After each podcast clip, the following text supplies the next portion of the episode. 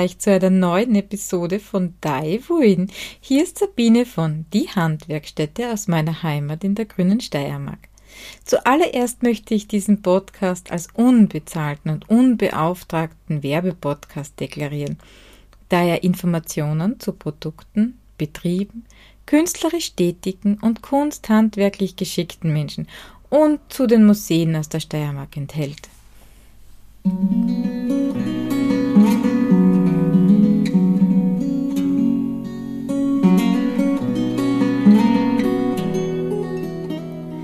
Gabriele von Textilportal hat in der Folge Brennnessel ihres Podcasts von der Verarbeitung der Brennnesselfaser gesprochen. Das brachte mich nun auf die Idee, den Spinnvorgang von Bastfasern genauer anzuschauen. Also warum kann man Brennnesselfasern nicht wie Flachsfasern verarbeiten und warum gibt es so einen enormen Preisunterschied bei Bastfaserstoffen? Christiane von Berthas Flachs berichtet ja immer über die händische Verarbeitung von Flachs. Sie sammelt auch alten Flachs aus dem Müllviertel ein und verschickt ihn in alle Welt, damit dieser noch zu Leinen verarbeitet werden kann. Wer sich für die händische Verarbeitung von Flachs interessiert, der ist bei Christiane richtig. Sie gibt einerseits Online-Kurse, aber sie unterrichtet auch in realen Kursen. Ihre Homepage findet ihr in den Show Notes den wirklich großen Flachskurs. In diesem Kurs lernt Mann oder Frau alles über den Anbau, die Ernte und die Verarbeitung. Er ist übers Jahr verteilt an vier Wochenenden. Das sind insgesamt 64 Stunden. Man kann ihn bei ihr in Oberösterreich und in diesem Jahr auch in St. Langbrecht absolvieren. Allerdings gibt es nur zwölf Plätze. Ein schnelles Buchen lohnt sich. Das erste Wochenende startet in St. Lamprecht schon Ende April. Die Anmeldung für St. Lamprecht und für Oberösterreich findet ihr in den Shownotes.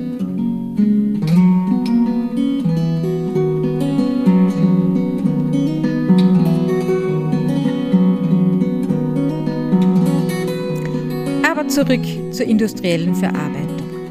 Flachs, Brennnessel und Hanf sind Bastfasern.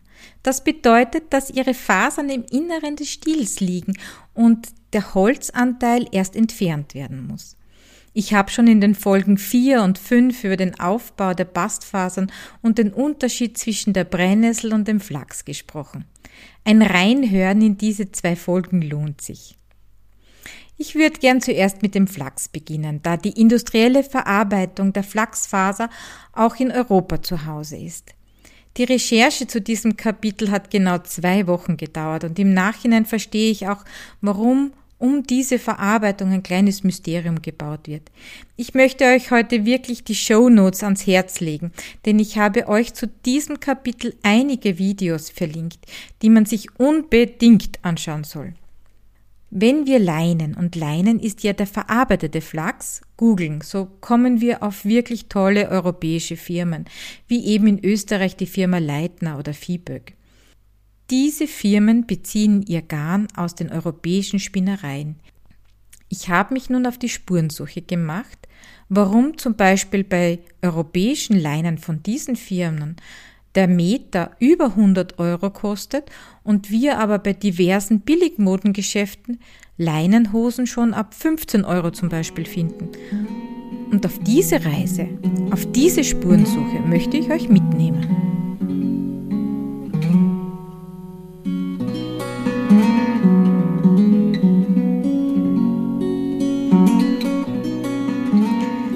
Spuren der industriellen Flachsverarbeitung beginnen im frühen 19. Jahrhundert. Bis dahin wurde Flachs ausschließlich von Hand versponnen. Nun begab es sich aber, dass Kaiser Napoleon Bonaparte eine Million Franc für die Erfindung einer Flachsspinnmaschine aussetzte.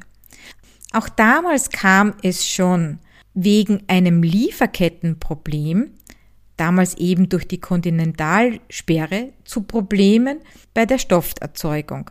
Philippe-Henri de Girard konnte nun am 8. Juli 1810 so eine Spinnmaschine patentieren lassen. Das Geld hat er trotzdem nie gesehen, da am 6. April 1814 Napoleon nach verlorenen Schlachten zugunsten seines Sohnes abdanken musste.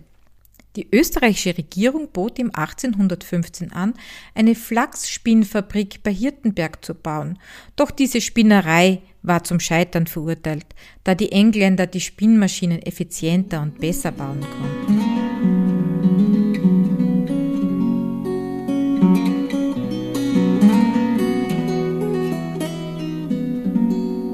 Obwohl seither natürlich alles vollautomatisch funktioniert, blieb die Art, wie nun die Spinnmaschine den Langflachs verspinnt, durchwegs gleichartig.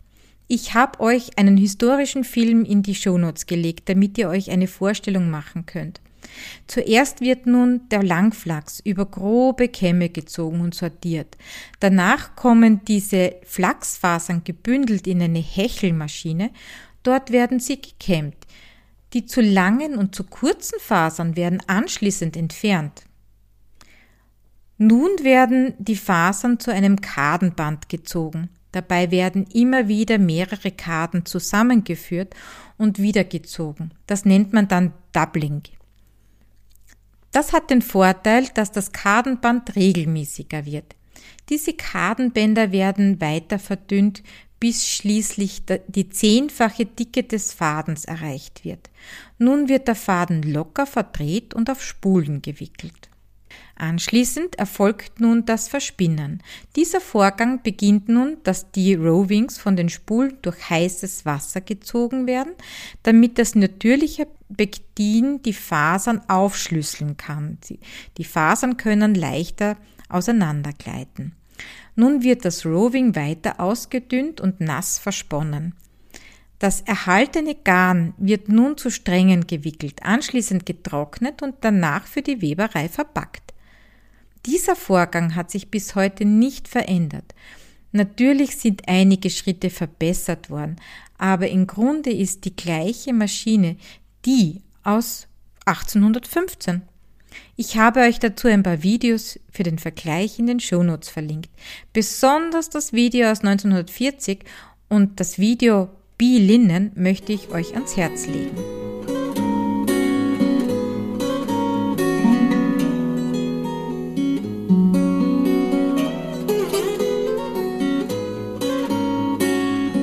Diese Verarbeitung ist natürlich höchste Qualität und diese Qualität spiegelt sich dann auch im Preis wieder.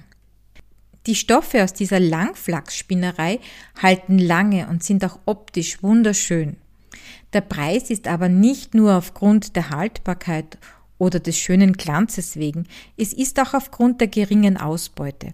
Von 9500 Kilogramm Flachsstroh das ist inklusive Samenkapsel gerechnet, können rund 520 Kilogramm Leinengarn hergestellt werden. Im Restgewicht finden wir kurze Fasern, die Samen, das Stroh und natürlich das Werk. Die Kurzfasern werden nun, so wie es auch im händischen Spinnverfahren üblich ist, zu einem Vlies kardiert. Dieses Vlies wird zu einem Kadenband gestreckt und dieses Kadenband wird anschließend trocken versponnen. Der Preis für so ein Leinengewebe ist natürlich weitaus günstiger.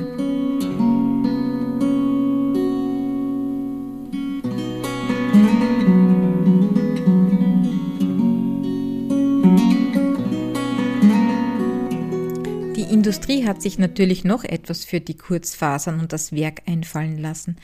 Neben der Nutzung als Faserverbundstoffe in der Bauindustrie also zum Beispiel als Faserzement oder in der Autoindustrie für Brems- und Kupplungsbelege beziehungsweise in der Innenausfertigung sowie für Dämmstoffe und Fasermatten finden diese Fasern auch in der Hygieneindustrie ihre Aufgaben.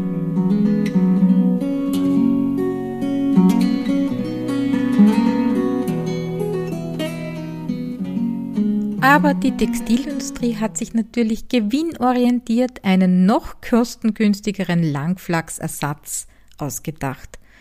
Durch das sogenannte Cottonisieren können nun Kurzfasern und Werk zu Leinenstoffen verarbeitet werden.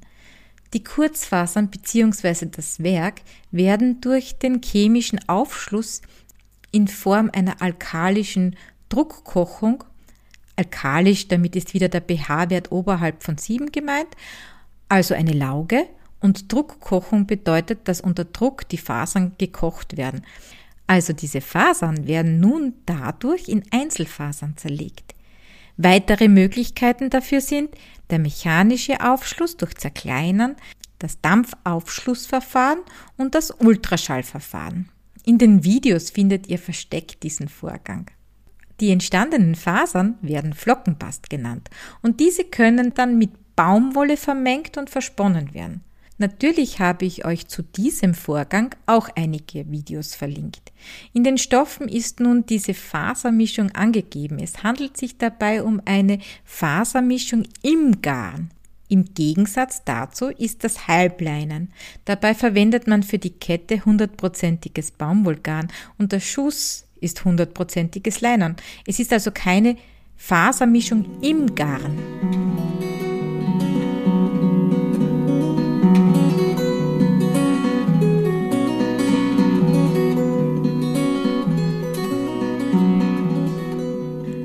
Dieses Verfahren der Kotonisieren ist natürlich viel, viel günstiger, da die Ausbeute viel größer ist und die Faser mit Hanf und Baumwolle gestreckt werden kann. Deshalb sind auch Langflachsspinnereien sehr selten. Ich habe eine in Belgien und eine in Italien gefunden. Zudem kann auch dieses Kotonisierungsverfahren für Brennnesselfasern verwendet werden. Die Bastfasern in der Brennnessel sind nicht einfach vom Holz zu lösen, da die Brennnessel Verdickungen im Stiel aufweist. Händisch kann man diese Fasern durch Brechen zwischen den Verdickungen und anschließendem Entfernen des Holzes gut freilegen. Im industriellen Maßstab ist das natürlich nicht möglich.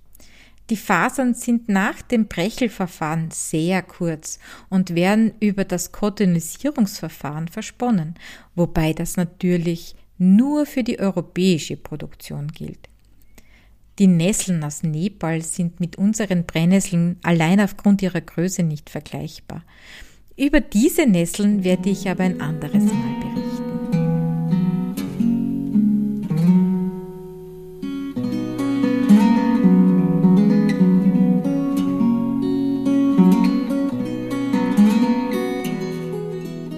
Dem deutschen Produktionsbetrieb Mattes und Ammann gelang nun die Entwicklung mit Patent 2019 ein neues Verfahren, um Brennnesselfasern zu Garn zu verspinnen. Bei der Brennnesselfaser wird der Zellstoff mittels den oben genannten Verfahren aufgeschlossen. Anschließend aufgequollen und gepresst. Danach kommt dieser Zellstoff in eine Spinnlösung und wird durch Düsen in ein Fellbad gespritzt, wodurch ein Garn entsteht. Aber wie kann ich nun als Konsument wissen, ob ich es mit einer naturgewachsenen und versponnenen Faser oder mit einer Zellstofffaser zu tun habe? Wichtig ist das Nachfragen. Gute Hersteller sind natürlich stolz auf ihre Verarbeitung und zeigen gerne ihre Produktion. Aber es gibt auch Zertifikate, zum Beispiel das Masters of Linen oder European Flex.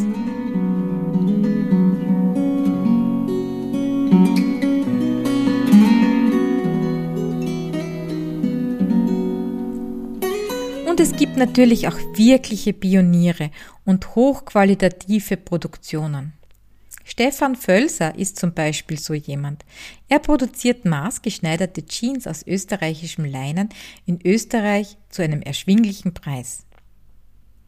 Viehböck ist auch so eine österreichische Firma, die Leinen in höchster Qualität produziert. Und natürlich die Firma Leitner Leinen. Für Brennnesselstoffe bin ich noch auf der Suche nach einem europäischen Hersteller. Die angebotenen Brennnesselstoffe, die ich in Österreich gefunden habe, kommen aus Asien. Franz Wute, der Brennnesselpapst aus der Steiermark, hat seinen Stoff zum Beispiel aus Nepal bekommen. Bei Franz Wute bekommt man übrigens allerhand aus Brennnessel. Es lohnt sich bei ihm vorbeizuschauen. Auch Christiane von Faser und Farbe und bei Carmen von Scheinheilig bekommt man allerhand aus Brennnessel und Flachs.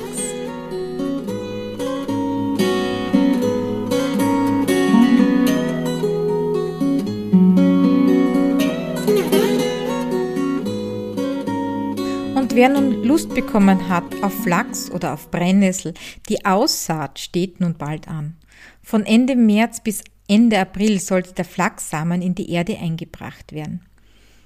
Der Erste oder die Erste, die sich bei mir meldet, bekommt von mir ein kleines Säckchen mit Flachssamen für einen Quadratmeter Anbau. Und glaubt mir, das reicht fürs händische Verspinnen. Außerdem findet ihr den Link für die Anmeldung zum Flachsjahreskreis von Christiane natürlich in den Show Notes. Und was passiert sonst noch in Österreich?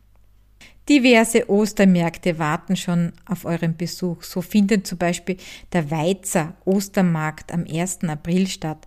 Auch auf Schloss Kornberg findet ihr einen schönen Ostermarkt und vom 17. bis zum 19. März auch im Schloss Farach. Und ihr findet mich am 8. April beim Ostermarkt am Bauernmarkt Hart bei Graz. Ich freue mich schon auf ein Drahtschall mit euch.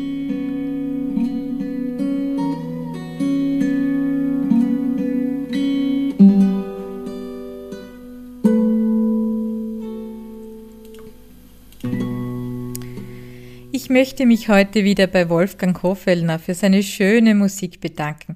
Wenn euch diese Musik auch so gut gefällt, dann schaut doch in die Show Notes. Ich habe euch seinen Spotify-Kanal verlinkt. Alle Links, jene von den Veranstaltungen, als auch die Links der Informationen aus dieser Episode findet ihr natürlich in den Show Notes. Und ihr wisst, alle meine Episoden sind in schriftlicher Form auch unter Transkripte zu finden. Und wer diese Transkripte nicht finden kann, der kann sie auch auf meiner Homepage www.diehandwerkstätte, also ae, städte.at unter dem Bereich Blog finden. Und dieser Link ist auch in den Show Notes. wenn euch diese Episode gefallen hat, so bitte bewertet diesen Podcast. Diese Bewertungen helfen dabei, dass der Podcast gefunden wird. Und natürlich freue ich mich auch über Sterndeln von euch. Wie immer, dieser Podcast dient eurer Unterhaltung, stellt keinen Anspruch auf Vollständigkeit und Richtigkeit. Die angegebenen Fakten werden aber von mir zum Selbststudium und zur Überprüfung mittels Link in der Description Box hinterlegt. So wünsche ich euch noch einen schönen, wolligen Tag und auf ein Wiederhören bei der nächsten Folge von Daiwuin oder die Steiermark spinnt. Thank you.